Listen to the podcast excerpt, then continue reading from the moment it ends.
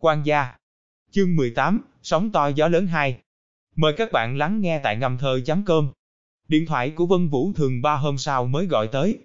Mấy ngày này, ngoại trừ lúc lên lớp, Lưu Vĩ Hồng luôn luôn ở lại trong phòng văn phòng, hơn nữa còn túc trực bên điện thoại. Cả tổ nghiên cứu động vật chỉ có một văn phòng, cũng chỉ có một chiếc điện thoại. Trước kia bình thường Lưu Vĩ Hồng cũng không ở lại đây, chỉ ở trong gian phòng nhỏ bên cạnh soạn giáo án một mình, thật thanh tĩnh. Nhưng hiện tại thì không được.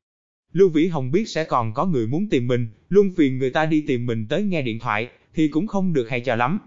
Về việc Lưu Vĩ Hồng luôn ở lại trong văn phòng, tất cả mọi người cũng không cảm thấy bất ngờ. Ngày hôm đó Chu hiệu trưởng đã nói qua sau trận bóng rổ, chỉ cần Lưu Vĩ Hồng xuất lĩnh đội bóng của trường nông nghiệp lấy được quán quân trận đấu bóng rổ của ngành văn hóa giáo dục ở địa phương, thì sẽ thăng chức cho hắn làm tổ trưởng tổ nghiên cứu động vật.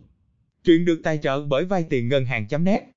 Theo mọi người xem, muốn lấy được chức quán quân đối với Lưu Vĩ Hồng mà nói thì khó khăn cũng không lớn. Ngay cả đội bóng cực mạnh của trường công mậu còn phải chịu thua, thì còn ai là đối thủ của Lưu Vĩ Hồng nữa đây? Nói theo cách khác, chàng thanh niên còn quá trẻ này, nói không chừng chẳng bao lâu sau sẽ là cấp trên của mọi người. Mặc dù chức tổ trưởng một bộ môn cũng không phải là quan chức gì, nhưng lại thuyết minh cũng là một loại đãi ngộ, tuy không chính thức, nhưng đây là đãi ngộ, do Chu hiệu trưởng cấp cho Lưu Vĩ Hồng. Chỉ cần Lưu Vĩ Hồng luôn luôn được Chu hiệu trưởng xem trọng, thì sau này tiền đồ sẽ vô cùng tận.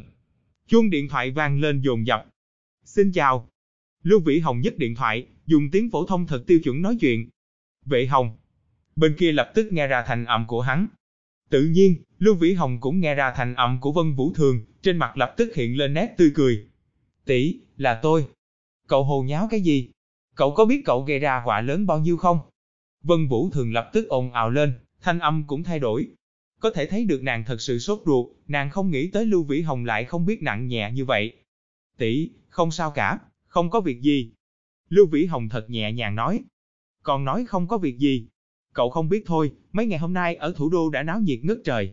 Tất cả mọi người đang bàn luận về bài văn này, nghe nói ngay cả thủ trưởng tối cao cùng đổng lão cũng bị kinh động. Tất cả mọi người đang nói, có phải thời tiết sắp phải thay nữa hay không? Nói đến câu phía sau, thanh âm của Vân Vũ Thường đã giảm thấp xuống vài phần, có vẻ như là vô cùng cẩn thận. Lưu Vĩ Hồng hơi kinh hãi. Hắn cũng không nghĩ tới việc này lại có thể làm kinh động tới hai vị Thái Sơn bắt đầu như thủ trưởng tối cao cùng đổng lão. Xem ra mặc dù mình trọng sinh, lại biết được vận mệnh chính trị, nhưng cũng không hoàn toàn hiểu biết thấu đáo. Thuần túy chỉ đem ánh mắt của người đợi sau để nhìn nhận vấn đề này. Nhất là câu nói thời tiết thay đổi, của Vân Vũ thường càng làm cho Lưu Vĩ Hồng thêm bất an. Hắn biết sẽ thay đổi, nhưng lại không phải do Lưu Gia gây nên sự thay đổi này. Cũng không phải hắn muốn đứng bên ngoài không can dự vào, lịch sử nếu đi sai lệch quỹ tích như vậy cũng sẽ không xong. Hiện tại hết thảy những chuyện hắn làm, đều được xây dựng dựa theo trụ cột cho cơn phong ba chính trị sắp tới. Nếu trụ cột một khi không tồn tại hoặc là thay đổi, việc này cuối cùng sẽ biến thành bộ dáng gì thật đúng là không tốt lắm. Nhưng hắn không có sự lựa chọn nào khác. Bài văn đã được phát hành rồi. Hơn nữa, dù hắn không xen vào làm con bướm vỗ cánh, y theo xu thế lịch sử trước đây, mấy năm sau lưu gia sẽ không xong, cũng sẽ vạn kiếp bất phục. Nếu thật lịch sử vì thế mà thay đổi, nếu không được cũng vẫn là kết quả vạn kiếp bất phục. Chẳng qua tội nhân của Lưu Gia không phải là cha con Lưu Thành Thắng và Lưu Vĩ Đông, mà chính là Lưu Vĩ Hồng mà thôi. Đại môn của tòa nhà đang nằm ở thủ đô, sau này hắn đừng hòng bước chân vào nửa bước. Ha ha, ngay cả chị mà cũng biết, xem ra chuyện này phi thường náo nhiệt rồi. Lưu Vĩ Hồng tiếp tục dùng ngữ khí thoải mái nói. Trong ngữ khí mang theo một chút trêu chọc, nhưng cũng là sự thật. Mặc dù Vân Vũ thường là con cháu trực hệ của nhà họ Vân, nàng lại đang công tác trong một ngành ở Trung ương. So sánh với người bình thường, độ mẫn cảm chính trị tự nhiên rất cao, nhưng so sánh với những con cháu đời thứ ba kiệt xuất như Lưu Vĩ Đông, Hạ Mạnh Cường tự nhiên không thể sánh bằng. Trong hoàn cảnh chính trị mẫn cảm như thủ đô, Vân Vũ thường cũng có thể nghe được những lời nghị luận, có thể thấy được phạm vi lan truyền của việc này đã không còn cực hạn trong cao tầng cùng giới lý luận. Ai nha, cậu cũng thật là, cậu còn có tâm tư nói giỡn. Vân Vũ thường cũng bị Lưu Vĩ Hồng làm tức giận đến không còn cách nào khác. Nàng biết Lưu Vĩ Hồng thích hồ nháo, nhưng chuyện như vậy có thể hồ nháo được sao? Cậu có biết đồng chí Nguyệt Khoa đã bày tỏ thái độ đối với việc này rồi hay không? Những lời kế tiếp lại thật sự làm cho Lưu Vĩ Hồng kinh hãi. Nga, ông ấy nói như thế nào? Lưu Vĩ Hồng lại hỏi một câu, bên trong phòng vẫn còn người khác, Lưu Vĩ Hồng thật không phương tiện nhắc tới tên của đồng chí Nguyệt Khoa, miễn cho các đồng nghiệp ngạc nhiên. Nhưng Lưu Vĩ Hồng quả thật muốn biết thái độ của đồng chí Nguyệt Khoa trong chuyện này. Nhưng có lẽ đồng chí Nguyệt Khoa sẽ không ngang nhiên bình luận về chuyện lần này đi. Hôm trước đồng chí Nguyệt Khoa tham gia một cuộc hội nghị trung ương, trong cuộc hội nghị, đã điểm danh phê bình bác của cậu. Vân Vũ thường do dự một thoáng, lại hạ giọng nói. Vậy sao? Vậy thì tốt quá. Lưu Vĩ Hồng cơ hồ muốn hoang hô lên. Cậu, Lưu Vệ Hồng, không ngờ cậu là người như thế. Cậu hận bác của cậu đến mức ấy sao? Vân Vũ thường thật sự tức giận, bên đầu kia điện thoại mất hứng nói. Thở nhỏ nàng nhìn thấy Lưu Vĩ Hồng lớn lên, được xem như thành mai trúc mã. Cũng luôn xem mình như người chị lớn, đối với rất nhiều hành vi hồ nháo của Lưu Vĩ Hồng đều có thể khoan dung, thậm chí còn mang theo dạng tình cảm cưng chiều ba phần. Nhưng biểu hiện bây giờ của Lưu Vĩ Hồng đã vượt ra khỏi điểm mấu chốt của nàng. Nàng cũng biết Lưu Vĩ Hồng mâu thuẫn với bác và anh họ của hắn, Lưu Gia vốn khinh thường những công tử ăn chơi, Vân Vũ thường hiểu rất rõ ràng. Trước kia Lưu Vĩ Hồng không chỉ một lần oán hận về sự miệt thị của bác và anh họ hắn ở ngay trước mặt của nàng. Nhưng đây đều là việc nhà. Lưu Vĩ Hồng vì vậy mà phản nghịch, rời nhà ra ngoài ở, Vân Vũ thường có thể hiểu được. Nhưng Lưu Vĩ Hồng lấy phương thức này hãm hại Lưu Thành Thắng, thế cho nên ảnh hưởng đến tiền đồ chính trị của Lưu Thành Thắng. Đây không còn là mâu thuẫn riêng tư nữa, đây điển hình là cách làm của một tiểu nhân, hơn nữa đối tượng hãm hại, còn là bác ruột của mình.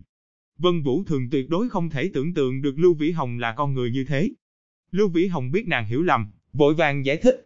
Không phải, tỷ, chị hiểu lầm, không phải ý tứ đó. Tôi không có hận bác của tôi, ngược lại tôi đang muốn giúp ông ấy, tôi đang giúp ông ấy. Hừ, kiểu giúp giống như cậu, thứ cho tôi không thể hiểu được.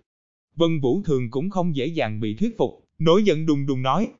Tỷ, chuyện chính trị có rất nhiều vấn đề chị không rõ.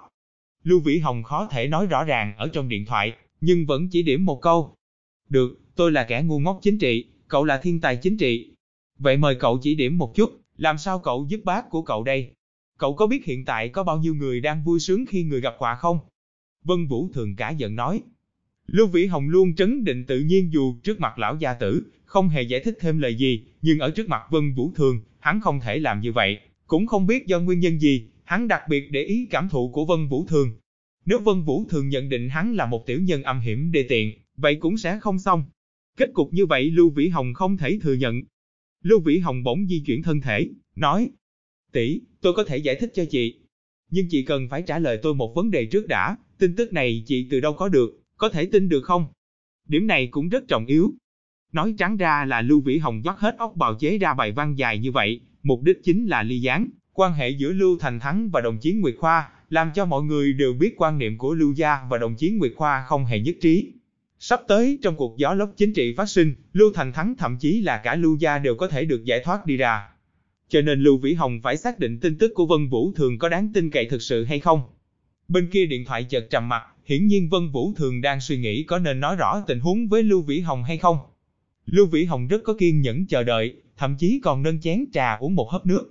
Là cha của tôi nói, lúc ở nhà tôi vô ý nghe được. Trong khoảnh khắc, Vân Vũ Thường có chút không tình nguyện đáp.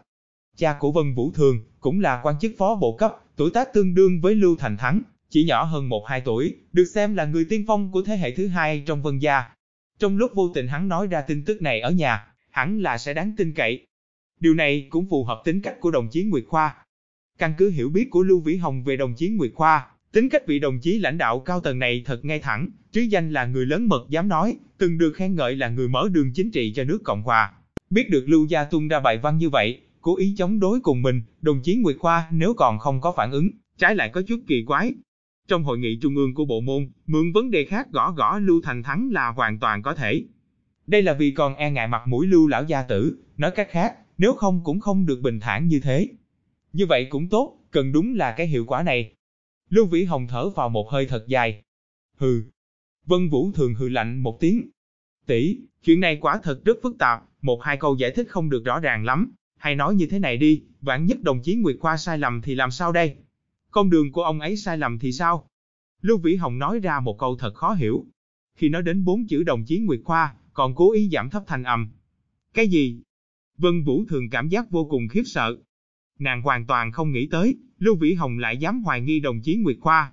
Đây quả thật là chuyện không thể tưởng tượng nổi, Lưu Vĩ Hồng xem bản thân mình là hạng người gì vậy? Một thanh thiếu niên, dĩ nhiên lại dám lớn mật như thế. Tôi chỉ có thể nói được như vậy. Chị ngẫm lại, vạn nhất ông ấy sai lầm, bác của tôi lại bước theo con đường của ông ấy, chẳng phải cũng sẽ phạm sai lầm hay sao? Tỷ, chị cũng biết, đây không phải là chuyện nói giỡn. Lưu gia chúng tôi không thể phạm vào sai lầm như vậy. Lưu Vĩ Hồng khẳng định nói. Đâu chỉ Lưu gia, cả nước Cộng Hòa chỉ sợ cũng không ai phạm nổi sai lầm như vậy. Cậu, cậu làm sao có loại suy nghĩ này? Vân Vũ thường ấp úng hỏi, cảm thấy được không thể tưởng tượng nổi. Ở trong lòng nàng Lưu Vĩ Hồng mãi mãi chỉ là một đứa bé.